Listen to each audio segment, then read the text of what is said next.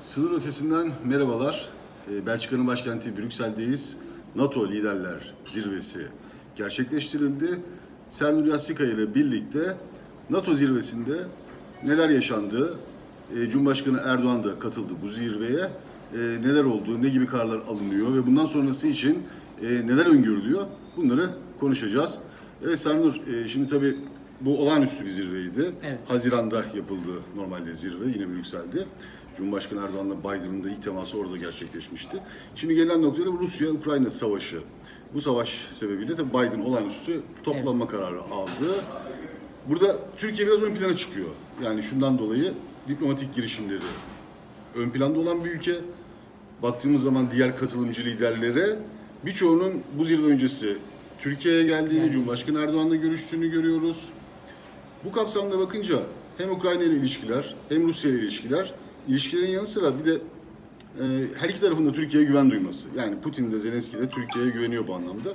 Bunların hepsini hesaba katacak olursak bu zirve sonrası öncelikle Rusya-Ukrayna e, savaşını nasıl etkiler? Hem Türkiye'nin buradaki rolü hem de tabii zirvede alınan kararlar e, yarın öbür gün Rusya-Ukrayna savaşına nasıl yansır? Evet, aslında şimdi bu zirvenin öncesinde e, Antalya Diplomatik Forumu vardı. Orada da e, işte Rus Dışişleri Bakanı Lavrov'la Ukrayna Dışişleri Bakanı Kuleba bir araya gelmişlerdi ve bu savaştan sonra e, iki ülkenin en üst düzeyde görüşmesi olarak e, kayda geçmişti. E, biraz da şey diyebiliriz Antalya Diplomasi Forumu'na yani sanki bu Brüksel'deki NATO zirvesi öncesi bir ön hazırlık ve aslında biraz daha küresel bir platform, daha çok katılımcı vardı. Başka ülkelerden de katılımcılar vardı. İşte Asya'dan, Afrika'dan vesaire. Orada toplanan e, ve istişare edilen, müzakere edilen e, verilerin bir şekilde Türkiye tarafından burada diğer NATO e, ülkesi liderleriyle paylaşıldığını düşünebiliriz diye ben e, Evet. öyle bir yorumda bulunabilirim. E tabii senin de bahsettiğin gibi özellikle Türkiye'nin son birkaç aydır yürüttüğü bu aktif diplomasi e, tüm dünyada büyük bir e, dikkati çekti. Ve Cumhurbaşkanı Erdoğan e, işte 20'ye yakın liderle görüştü sanırım e, şimdiye kadar. E, son iki ayda olsa gerek ki çoğu bir- birçok kısmı da Türkiye'de Evet, bunların tabii. gerçekleşti ve Türkiye adeta küresel diplomasinin bir Yani merkezi. özellikle hani Rusya-Ukrayna savaşından e, etkilenen ülkeler yani Polonya gibi, Evet. işte Almanya gibi ve hatta Yunanistan gibi ülkelerin e, devlet başkanları, başbakanları e, Türkiye'ye geldi Cumhurbaşkanı Erdoğan onlarla görüştü. Evet. Hollanda belki e, krize biraz uzak kalıyor ama Hollanda'nın da tabii NATO içerisinde Evet. e, Avrupa Ve Avrupa içerisinde yani çok hani etkin bir şey var. Fransa'dan ülke olsa evet yani mesela Fransa'dan hem AB üyesi olup hem de NATO'da etkili olan Fransa'dan daha Evet. e, Ya hani şimdi- NATO'ya daha yakın duran E bir şeyi Avrupa hatırlayalım, ülkesi. hatırlayalım. Pandemi dönemini hatırlayalım. Hollanda, Almanya ile birlikte o, o dönemki bölünme görüntüsünde Evet. Berlin'le e, yan yana görüntü veren bir ülkeydi bu harcamalar konusunda vesaire. E, hemen zaten Scholz'un ardından e, Hollanda Başbakanı Rutte'nin de Türkiye'ye gelmesi biraz e, o işte Avrupa'nın kuzeyinde Türkiye'ye yönelik daha böyle e, pesimist ya da kötümser düşününcenin artık yavaş yavaş kırıldığı ve Türkiye'nin öneminin orada da fark edildiği anlamına geliyordu. O zaten Brüksel zirvesi de Hollanda'nın Evet. kapı komşusu e, Belçika. Bu çerçevede e, Türkiye'nin burada işte Sayın Cumhurbaşkanı ilk önce bugün e, şey e, zirve, zirve marjında Macron'la bir araya gelmesi de bence ilk e, görüşmenin Macron'la yapılmış olması da işte geçtiğimiz iki yılı düşünecek olursak işte özellikle Doğu Akdeniz meselesi ve Yunanistan meselesinde ve Libya meselesinde biz çoğu kez e, Fransa ile karşı karşıya gelmiştik. Evet. Şimdi e, Fransa'ya da artık yavaş yavaş yelkenleri suya indirmiş ve Türkiye'yi daha önemli bir e, aktör olarak kabul ettiğini Tabii görüyoruz. burada Cumhurbaşkanı Erdoğan'ın e, NATO'daki diplomasi trafiği de hızla devam ediyor. Söylediğin gibi Macron'la görüştü NATO zirvesinde ama bir de zirve sonrasında kabul ettiği liderler Evet. var. Yani İtalya Başbakanı, Estonya Başbakanı, İspanya Başbakanı ve Birleşik Krallık, İngiltere Başbakanı Evet. Boris Johnson'ı da e, onları da Brüksel'deki Türkiye'nin daimi büyükelçiliğinde zaten kabul sen etti.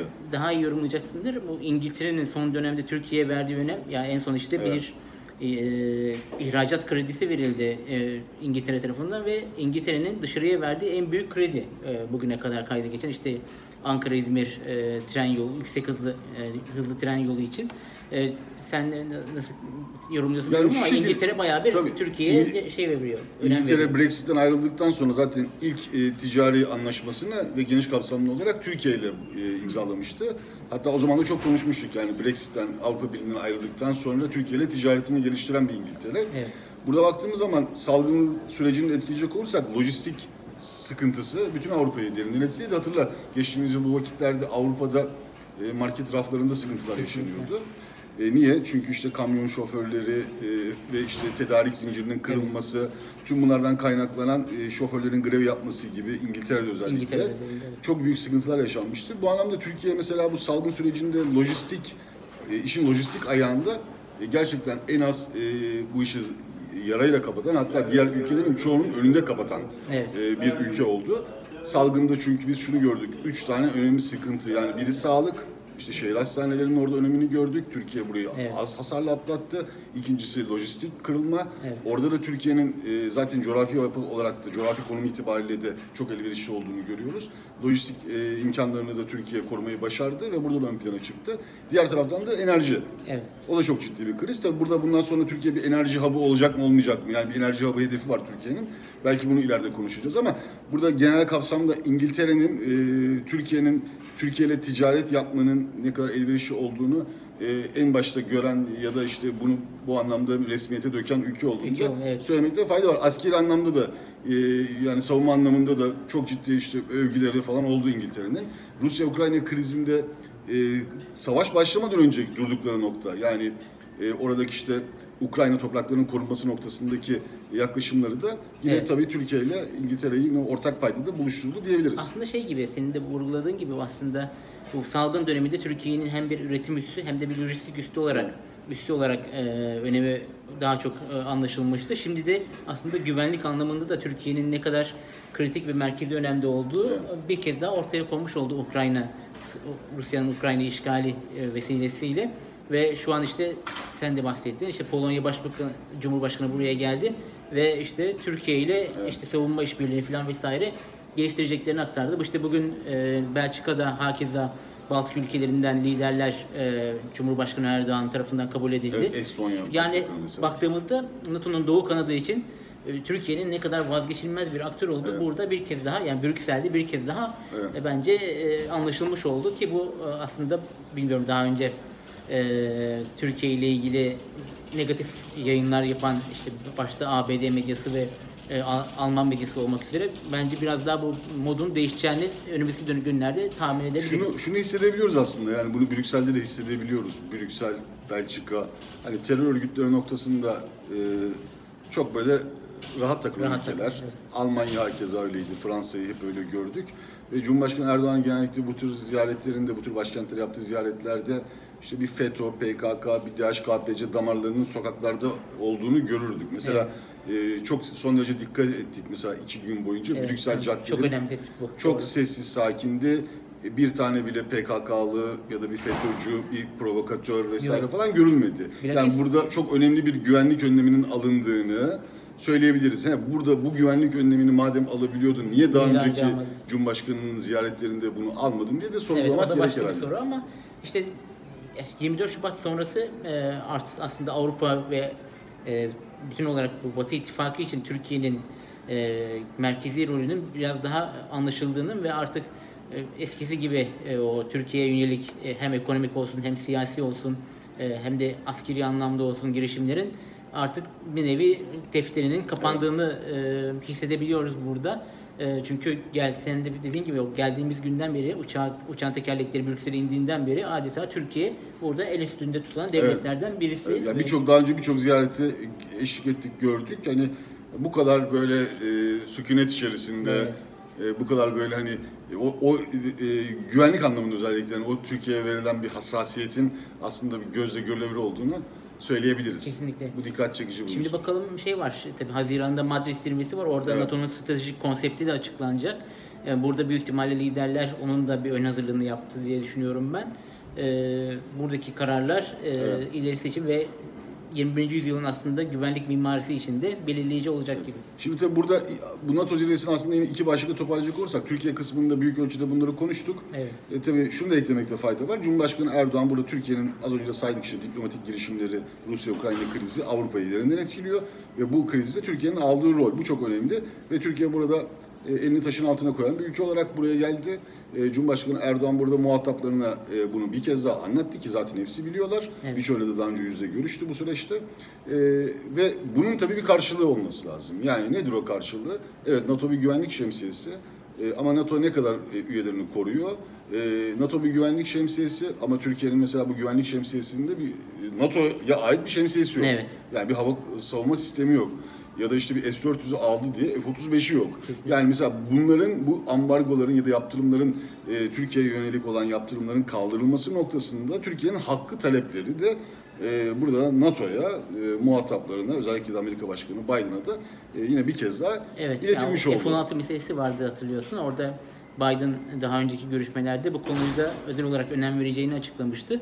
Tabii yani esas önemli olan artık bu e, ön, bu yaptırımların kaldırılması ve ön koşulsuz olarak Türkiye'nin hak ettiği F-35'lerin bir kere kendisine verilmesi ve diğer hava savunması e, sistemleri konusunda da Türkiye ile işbirliğinin geliştirilmesi gerekiyor. Çünkü Türkiye'siz e, hem Batı İttifakı'nın hem de NATO'nun e, eksik olduğu ayan beyan ortada. Yani bu Yunanistan'la olacak bir şey Yok. değil. Yani bunu e, artık bütün NATO bir kez daha E zaten idrak şu an etmiş oldu. Yunanistan e, esamesi okumuyor. Sen de takip ediyorsun e, yurt dışındaki medyayı falan.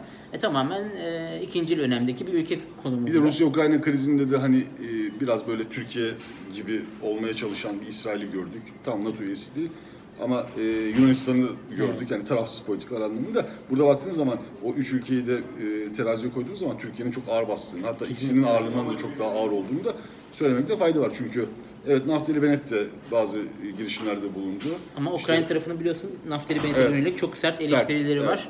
Hatta işte son bir kriz çıktı sen de biliyorsundur bu e, Pegasus casus yazılımını Yazılım, evet. özellikle vermemişler Ukrayna'ya ki Rusya ile araları bozulmasın diye. Kaldı ki İsrail'in böyle bir çekincesi yok. E, o ortaya çıkan skandalda birçok ülkeyi ülkeyle rahatlıkla paylaşabildikleri. Hatta Yani- Netanyahu'nun bunu bir diplomasi aracı olarak kullandığını da biliyoruz. Yani bu Avrupa'nın canını yakan bu savaş eğer Amerika Birleşik Devletleri'nin söylediği gibi yaptırımlarla yani askeri olmayan, askeri müdahale içermeyen e, yöntemlerle çözülecekse e, burada iş büyük ölçüde Türkiye'ye düşüyor.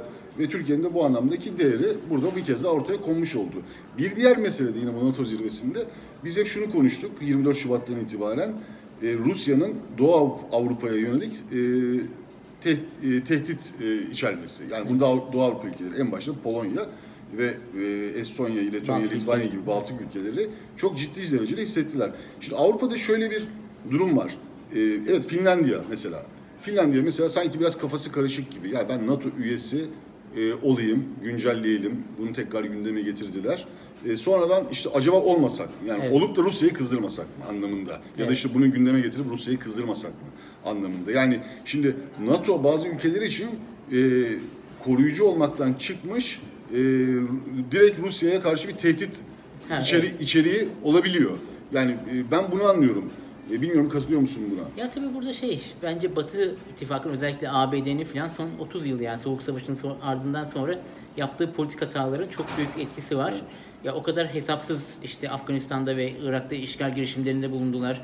Doğu Avrupa'da işte e, Rusya ile aslında liberal e, iyimserlik diyebileceğimiz şekilde ilişkiler geliştirdiler ki şimdi geldiğimiz noktada işte Avrupa'nın aşırı derecede enerjide bağımlılığından bahsediyoruz. E, Şimdi bütün ABD şirketleri ve Avrupalı şirketler gitmişler Rusya'ya yatırım yapmışlar. Şimdi böyle bir ikircikli durum var. Şimdi sen hem bir taraftan Rusya'ya yatırım yapıyorsun, diğer taraftan Rusya'ya Evet. karşı Doğu Avrupa'da falan genişlemeye çalışıyorsun. E tabi bu herkesin kafasında bir soru işareti yaratıyor. Çünkü bugüne kadar ABD gerçekten güvenilir mi diye çok büyük soru işaretleri oluşmuştu ki bunu bir anda Washington'un gidermesi mümkün değil. O yüzden e, her ülke bir ikilemde kalıyor.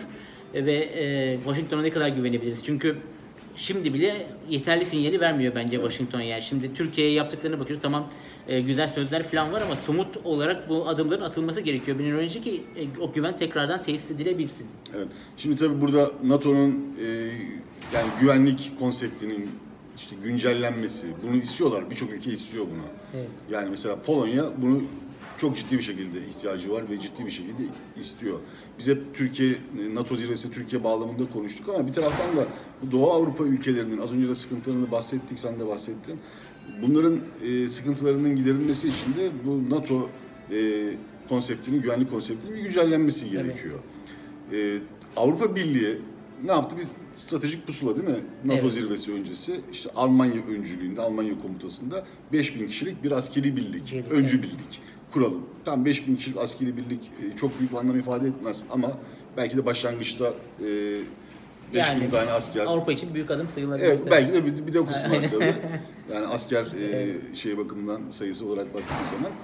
E, bunu nasıl değerlendiriyorsun? Yani Avrupa Birliği, şimdi Biden hep Avrupa Birliği'ni e, NATO'ya konsolide edeyim. Evet. Evet bu Rusya'nın savaşıyla mecburiyetten bir yakınlaşma oluyor. Ama o mecburiyetten yakınlaşma sanki e, ihtiyaçları gidermiyor. Evet. Yani bu işin biraz mecburiyetten değil de karşılıklı olarak da güvenle Tabii, sağlanması sağlan- gerekecek. Avrupa Birliği'nin oradaki adımını nasıl yorumluyorsun? Ee, 5000 Yani kişilik orada askeri güç aslında adımı. enteresan bir durum var. Şimdi orada e, Türkiye'ye yönelik bir kere bir stratejik körlüğün hala ısrarla bir şekilde e, özellikle Yunanistan e, etkisiyle devam ettirildiğini görüyoruz ama diğer taraftan da şöyle bir durum var. Şimdi bu Rusya e, Ukrayna Savaşı'nın başlamasıyla e, sen de biliyorsun Almanya bir silahlanma kararı almıştı 100 milyar e, 100 milyar euroluk. Şimdi burada bir acaba Berlin Paris çekişmesi mi başlayacak yeniden? Çünkü şimdi bu sen de bahsettin ya bu stratejik pusula kararı Berlin öncülüğünde alınmış durumda. Halbuki dönem başkanı Fransa bu, Evet. bu 6 aylık dönemde. E, Şimdi Fransa biraz e, Almanya'nın silahlanmaya başlamasıyla şu anki durumda aslında Fransa en büyük askeri güce sahip ülke Avrupa içinde, Avrupa Birliği arasında içinde. Ama şimdi Almanya böyle bir kararı aldıktan sonra e, Olaf Scholz Merkel'in boşluğunu doldurmak için daha iddialı girişimlerde bulunabilir. Bu da Avrupa içinde yeni bir çatlağın da oluşmasına sebep olabilir ki bu da doğrudan olarak e, NATO'ya e, sirayet edecektir diye düşünüyorum. Burada yine e, konu tekrardan Türkiye'nin aslında burada daha öncelikli bir role kavuşması gerektiği ortaya çıkıyor. Yani Fransa ve Almanya'dan ziyade Türkiye'nin aslında ABD ve İngiltere ile beraber e, NATO'nun yeni konseptini taşıyabilecek ülkeler başında geldiğini düşünebiliriz. Çünkü bu Fransa-Almanya çıkışması zaten tarihsel olarak e, zemini olan bir şey ve burada Macron seçim Nisan'da seçimler var. Orada büyük ihtimalle e, yine ikinci dönemi kazanacaktır. Evet, öyle. Sonrasında da büyük ihtimalle Almanya'ya yine bir Avrupa içinde liderlik rekabetine girişecekler ki e, Amerika bunu nasıl konsolide edebilecek, nasıl e, yönetebilecek o tartışma noktası. Madrid'de bunun etkileri daha çok göreceğiz diye düşünüyorum ben. Bir de son olarak e, tabii Rusya-Ukrayna savaşı ve bu savaş sürecinde NATO olağanüstü toplandı. E, buradan çıkan kararlar Rusya'ya karşı ne kadar caydırıcı olur? Rusya e, Brüksel'i, Brüksel'deki bu zirveyi nasıl takip ediyor? Evet. E, ne gözle bakıyor? E, buradan ne çıkmasını e, bekliyor? Yani Yani ya oradaki bir tedirginlik, bir endişe var mı yok mu Moskova'da sana göre? Yani şey vardı bu zirve başlamadan e, hemen önce bir haber geldi. Sen de biliyorsun bu e, Rusya'nın Jakarta Büyükelçisi Putin'in e, işte Endonezya'da düzenlenecek G20 zirvesine katılabilece- katılabileceğini belirtti ve Çin de buna destek çıktı. Şimdi sanki NATO'daki bu e, zirveye karşılık olarak e, Putin de Endonezya'da bir gövde gösterisine hazırlanıyor gibi. Tabii şimdi şey e, Putin için caydırıcı olması için burada somut önlemlerin e, adımların atılmış olması lazım ki o bir caydırıcılık etkisi göstersin ve kaldı ki şu an Ukrayna'da Putin daha önceki programlarda konuşmuştuk oldukça zor durumda ve çıkış arıyor ve Biden'ın bir açıklaması vardı köşeye sıkıştı diye. Burada tabii şey işte Polonya bir koşuk başı gibi hareket ediyor. Burada çıkacak e, aslında birlik görüntüsünün somutlaşması en büyük caydırıcılık, caydırıcılık olacaktır Putin'e karşı ama tabii o biraz önce bahsettiğimiz bu Almanya-Fransa çekişmesi, Almanya ile işte Doğu Avrupa ülkeleri ve Baltık ülkeleri arasındaki bu Rusya'ya yönelik alınacak tedbirlere yönelik anlaşmazlıklar vesaire bunlar hala masada duruyorlar ve bunlar çözülmediği müddetçe de çok fazla Rusya'ya karşı caydırıcılığın kuvvetleneceğini söylemek zor olur. Evet. Sen toparlayabiliriz artık. Evet, Ee, yani- Brüksel'de olağanüstü Olağanüstü bir NATO liderler zirvesi. Zirveyi takip ettik. Dilimiz döndüğünce de sınır ötesi izleyicilerine NATO liderler zirvesinde neler yaşandı ve bundan sonraki süreçte neler olabilir? Bu sorulara cevap aramaya çalıştık.